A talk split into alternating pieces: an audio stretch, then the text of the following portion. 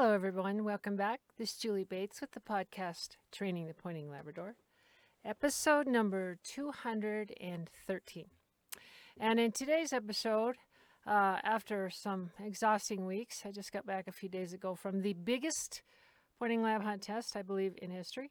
46 of us running master, I believe. And some of the best pros in the nations all in the same place. So Actually, it was a lot of fun because the dog work was really good. But anyway, long drive home, tired from, got another one here coming up. It, things are rocking and rolling in the hunt test world all over the place. But I had several, I've had several questions about uh, puppies and upbringing, and that's probably my favorite topic of all the dog stuff. I just love that one uh, a lot.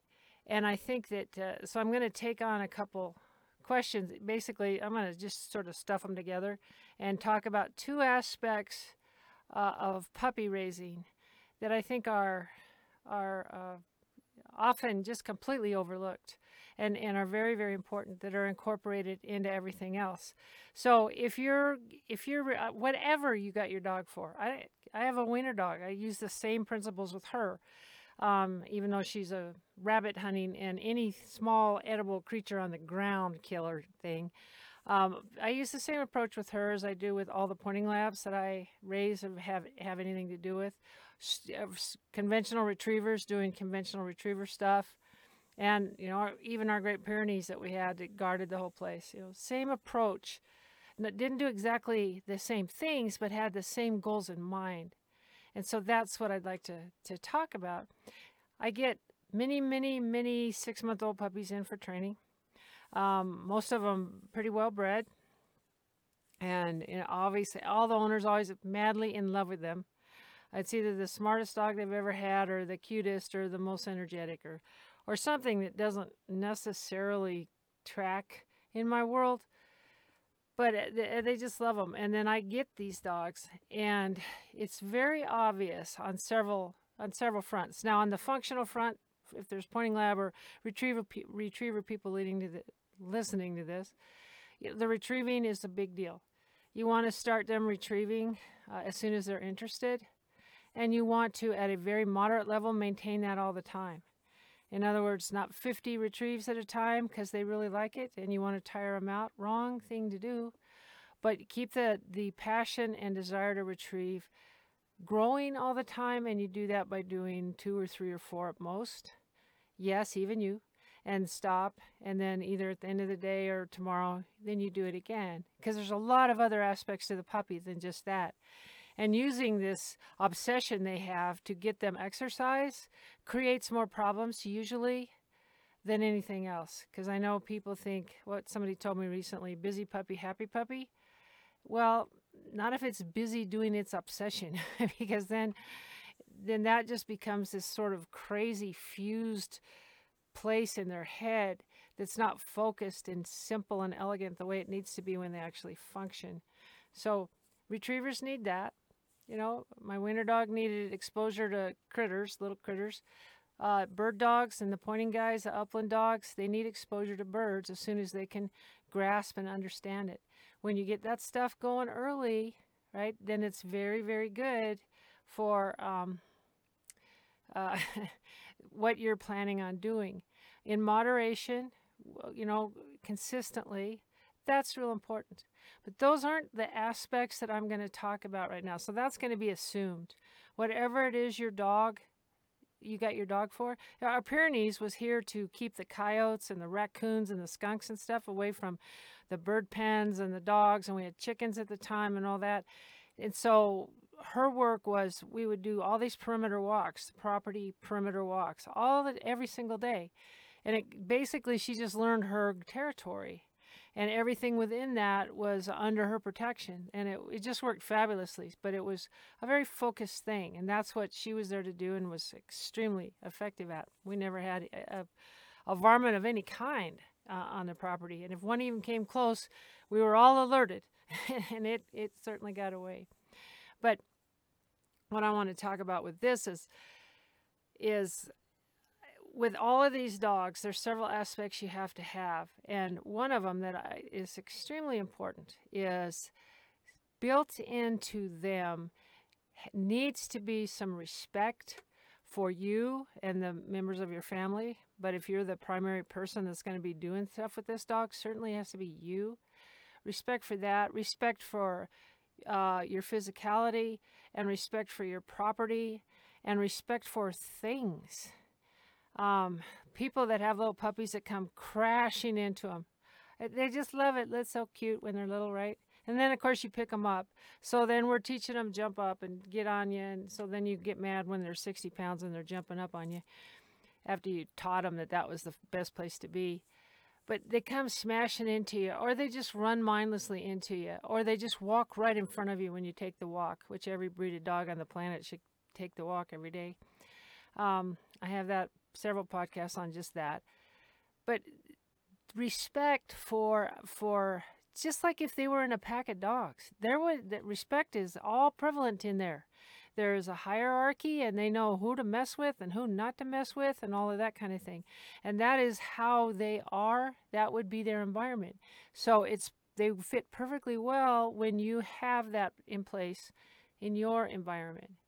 And so one of the the many things is if they just mindlessly slam into you they can learn not to do that, just like they would learn not to do that to certain dogs in the dog pack. And they can learn, they can be met with the bottom of your foot. They can be met with the plastic wiffle bat. They can be, in other words, there has to be a consequence, even when these little tiny things mindlessly just impact you. It's again, when they're 12 pounds, it's okay. When they're 80 pounds, it's not okay. So if you teach them from the very beginning to have a, a respect for the world around them, they can get that very early. So that means they don't come and step on you. They don't just slam into you. They don't jump all over you. You know, uh, personally, I don't pick them up. Uh, my wiener dog, I do because there's no way I get down that far. But I don't I don't pick puppies up because I don't want them ever thinking feet up on me is a good thing. And if they never learn, then I never have that problem. It really is that simple. But they shouldn't. You know, I, I've had a lot of people when I get their dogs in and they're outside, I'm going to let them back into the kennel building. They're just slamming into the door with their, I mean, just mud and stuff slamming into the door. That's like, what? Where did you learn that? You don't slam into the door when you want in. That's the best way not only not to get in, but to really wish you hadn't done that. And so, respect for your belongings, your gates, your doors, your porches, all of that stuff. And it's very easy when they're little to stop the behavior before it starts than it is to have it be full grown on a big, uh, you know, passionate dog who thinks it's just fine because it always has been. So, the respect for for you and your your body and your furniture and moving through the house with you or through the yard with you or on the porch with you teach them right off. And when you go on the walk you know in the very first few days they're just going to be underfoot because they don't know anything and they're just figuring everything out. But once they get a little bit older when a dog just walks in front of you that is a domination thing just like if i did it to you you know, you'd be going, "What's what? Get out of the way! What's the matter with you?" But people's dogs do it. They step around. They st- it's like no. You know, if you're a hunter, you can't have the dog stepping in front of you. You're well, sitting there carrying a gun. You know, you not don't. There's no tripping, falling, getting slammed into. None of that fits in a hunting world. So teach them respect for everything, for the other animals, for you, for the members of your family, all that stuff. And it, you do that 8 to 12 weeks, yeah, you'll be glad you did and you'll do it with every dog you ever have. So that's one of the things with dogs that needs to be, I think, strongly emphasized. I don't know why. I know puppies are a joy. That that I agree. And they're fun and, and stuff like that, but they also, just like human children, in my opinion at least, apparently not a lot of the other people in the world, they also need to be respectful. You know, they can't just do whatever they want or have whatever they want or say whatever they want or destroy everything they want. They have to learn that they live in this society and there's certain boundaries and you do show respect to other people and all of that. So, absolutely the same with dogs. Eh, there's just no there's no downside to it, only upsides to it. The other part of puppy raising that is, I th- I think I'm a trainer, right? It's it's what I do. I train zillions of dogs all the time, and when when I get a dog that has been, um, I don't know, mollycoddled. I mean, the, the dog has been, it's, it's a very nice dog, it's a sweet dog, and it's never been made to cope with something that it didn't like or didn't want or didn't know about.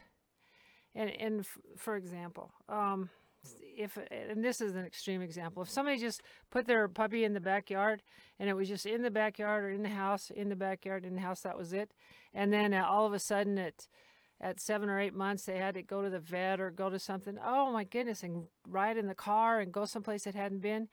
Some dogs would be absolutely terrified, right?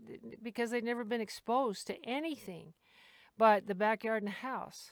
And so it's a real disservice to an animal to not teach them one to ride safely in a vehicle and to go places. And if they have to wait in the vehicle, assuming the weather's adequate for that, and to do so quietly.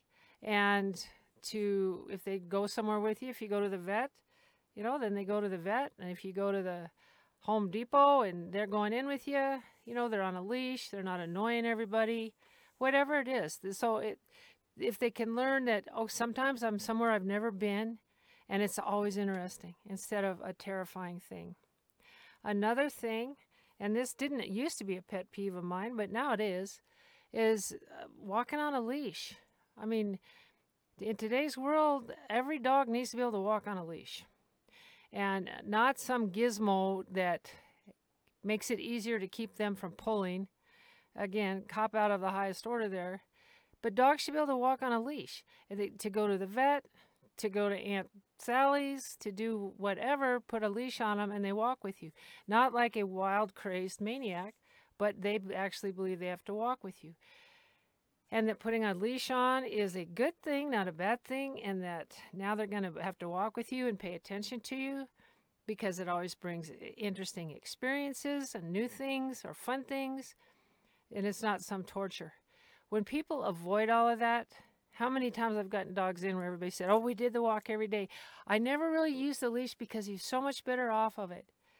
Well, that meant you just didn't want to teach the dog how to walk on a leash. And that's now the dog doesn't know how to walk on a leash. That's a handicap. And then you're going to have to use a lot more pressure to make them get on the leash and behave than if they'd learned that early on. But but that's not enough. Those are just examples of what I'm talking about. But there's more to it than just that. I mean, I've I've sometimes I'll take dogs someplace, go to another training place, and get out. And yeah, uh, some dogs will just get out and go, "Cool, where where this is cool. What's this over here? I want. Let's go do this." They're all excited. And other dogs get off and they just stop because they've never seen this place before, and they haven't ever learned how to deal with something really new to them. Same with getting when a dog is dropped off at a at a at the trainers. And and I know most, you know, most dogs are not dropped off at trainers and they're not supposed to be ready for that. But some dogs get dropped off and are absolutely shocked because the way their daily world was before was so comfortable and so known and so predictable and so ever present that when that changes, their world is rocked. And I mean, some of them are really rocked. Uh, some it takes a day or two and they're going, man, this is awesome. Let's do this stuff. And others, it takes days and days. And so, depending on the the uh, the uh, attitude, the temperament of the dog, naturally, if you're going to send them somewhere or board them somewhere or do things, it would be really nice if they were used to not always the same exact comfortable, known, benign, mm. friendly world. And they don't you don't have to expose them to bad stuff or scary stuff. But sometimes put them to bed early or sometimes put them in their kennel or their run when you've got company. Do do things so that their life isn't always just this comfortable, easy breezy thing so that if it ever changes because it will, you know, it will when you go to your training group or you travel or you go hunting somewhere and now they're in the back of the truck in a crate most of the time when they're not working. That shouldn't be some devastatingly uh, horrible thing. It should be something that they know about. So, puppies, uh, young dogs need to learn to be, I'd say, a little bit more robust about life, a little bit more uh, robust about your interactions with them. You know, I've had dogs that if I just put the leash on them and pulled them out of the kennel, oh my gosh, we are just absolutely, the world is over. You pulled me on a leash and I didn't want to go.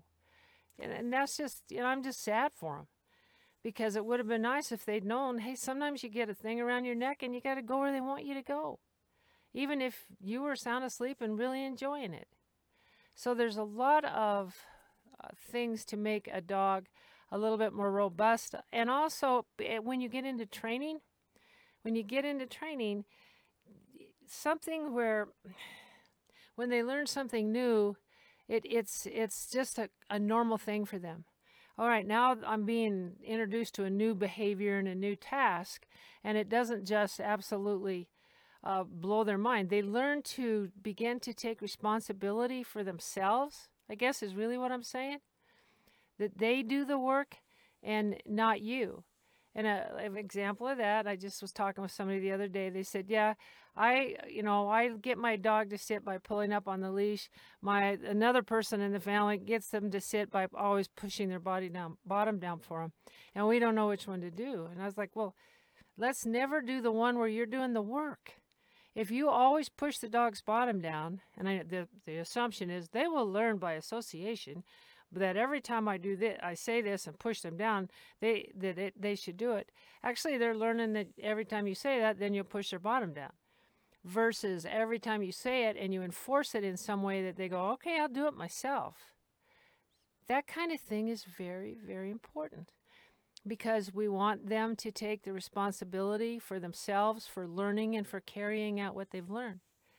The example I've used and many times, and that is I, I taught my two kids to drive, and then the whole learner's permit for a year and day and night, you know, all that stuff. I did all that with them, and then they got their licenses, and then they had to go somewhere across Denver, the other side of Denver, and I said, okay, here's the keys, and of course they were like, well, you know, so and so's dad is driving them. They're not making them drive. And I went, you, you know, you wanted your driver's license. You learned, to, I've seen you drive. I know what you can do.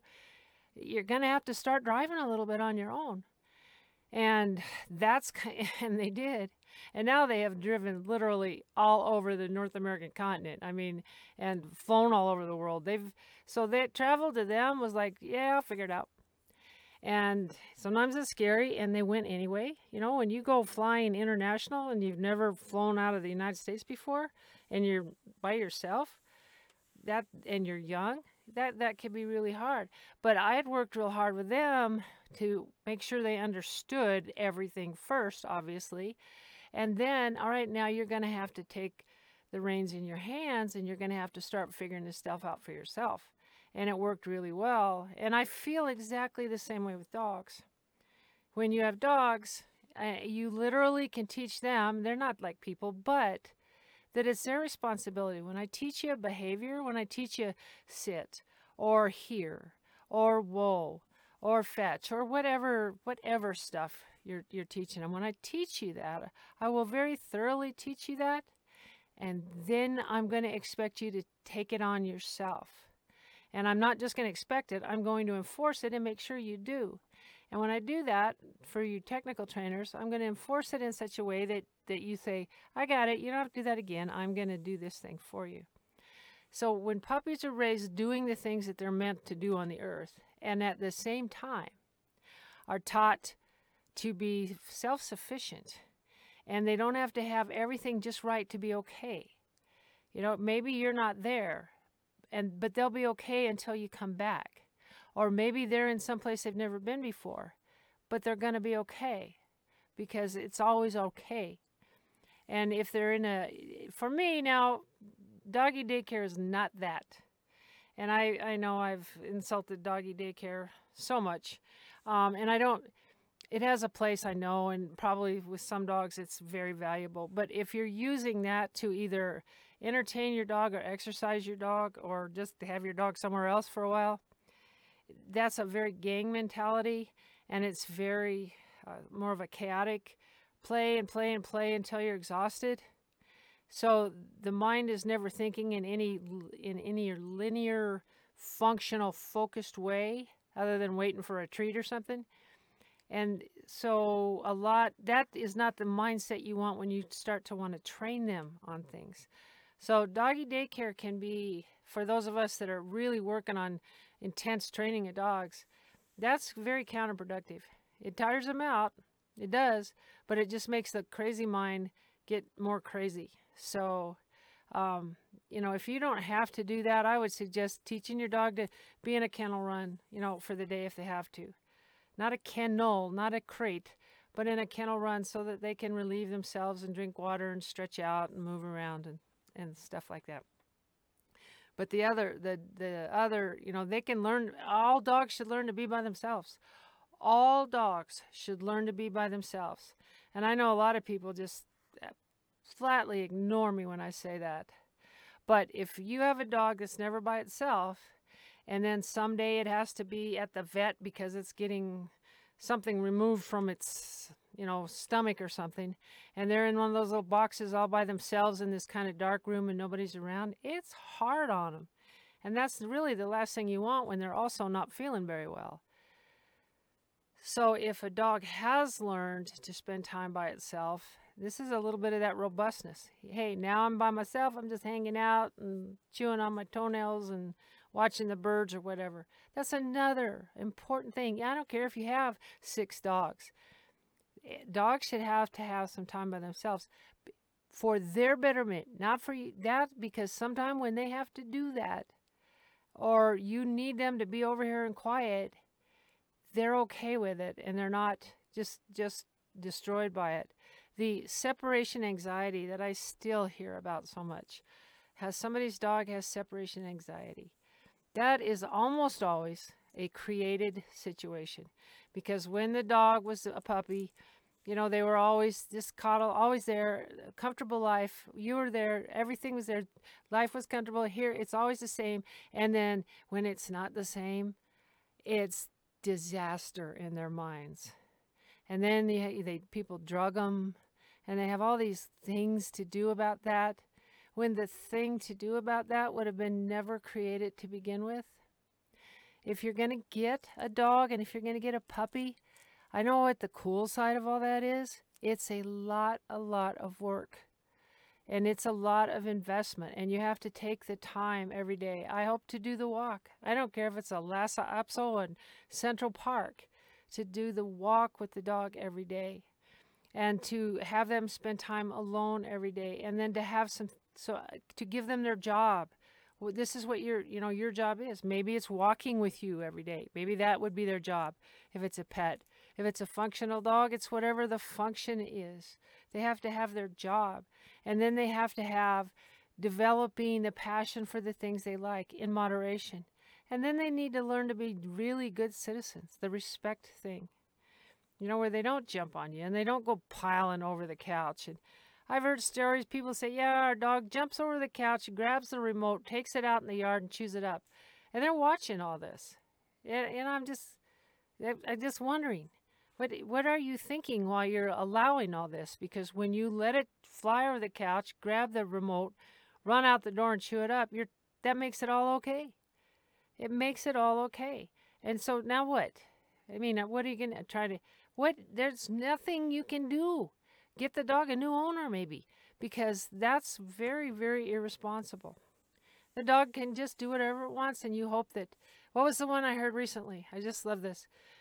So you ignore bad behavior and you pay attention to good behavior. And somebody was was uh, training their highly motivated Labrador that way. And I, as, as the dog was jumping on them, and they were turning away. I said, How's that working for you? You know, which is a, a very sarcastic remark, I realize, but I meant it. It's like, okay, so this dog is jumping on you, and if you just turn your back, they're going to stop. Because I don't think so. They're just going to hit you faster before you turn. It's just making a game out of it. I mean, can you imagine that with a kid? And, and I guess I think probably a lot of kids are raised that way. You know, they get bad grades. Well, you just ignore it. and then if they, you know, or if they steal something, you just ignore it and hope they don't. I don't know. I don't know how that works. All I know is I, you know, I'd like to teach my dogs this is what your job is, and this is what your role is, and this is kind of how it is. And then it's your responsibility to carry it out. And I'll support you 100% in all of that. So that those are the, the two puppy things. And it's if somebody has a puppy and, and they just watch it, it takes some thought because everybody wants the, you know, the dog training for dummies thing where there's a list of 10 things and you do them and it's all good. I don't know. I've tried forever and I can't find that. But I do know that if I start the little guys and teach them one, hey, respect me and I'll respect you. You know, I won't go thumping into you and I won't step on you and I won't kick you and you don't do that to me either. And then when I speak, you listen and we, you know, we get along and then teach them to be very robust animals so that they can go everywhere. I take my little wiener dog, you know, who I just adore, right? She's on the bed with me and everything else and hand her over to her breeder and she goes and runs her in field trials you know and she's gone for for weeks and the dog is fine i'm not you know i personally like to have her with me but she's so into what she does and she's so used to traveling and she's so used to stuff that she's good with that that's success and is she happy to come home absolutely but but she's out there doing her thing without a bunch of weird psycho things. You know, she's she's just fine, and she doesn't have separation anxiety and all that stuff. So it, can be done with all these guys, but it takes a little bit of thought, and ultimately it takes really caring about them. So that's gonna be that's my my puppy win uh, right now. So it's the end of the season, hunt test season. We're all hitting it hard. I had a bunch of my dogs come in season. There's nothing worse than that. It comes to the end, you got about a month less. Boom, we all come in season. Ah, that's a tough one, but we'll see what happens. So I wish everybody luck. You know, uh, on the Triple Crown thing, in case any pointing lab people are here, the that has gone over so well, and there are some very powerful voices coming from the Midwest in support of this. Uh, and wanting it to, you know, it's going to be in Idaho next year, and then I think they're wanting to pull it in the Midwest the year after that and people are getting real excited. And I think that they've also found all the people that have been there and run it and stuff that it's a very serious set of three days. When you get through that successfully, it's you got something, um, and it you've got something. It is a real testament to those dogs, and to see the support of that uh, all over the country now, and the people that have seen it is is I am very happy about that because it's the dogs deserve it. The people that have created and made these guys deserve it, and the organization deserves it. So I'm real happy. And I think I skipped a week because of all this stuff in South Dakota at the Gumongus and well run and a lot of fun. I had a lot of fun uh, hunt test outside of Sioux Falls, and uh, we got ones every weekend almost till the end of the season. So Wishing everybody well, good luck, do good dog work, and I will be back soon.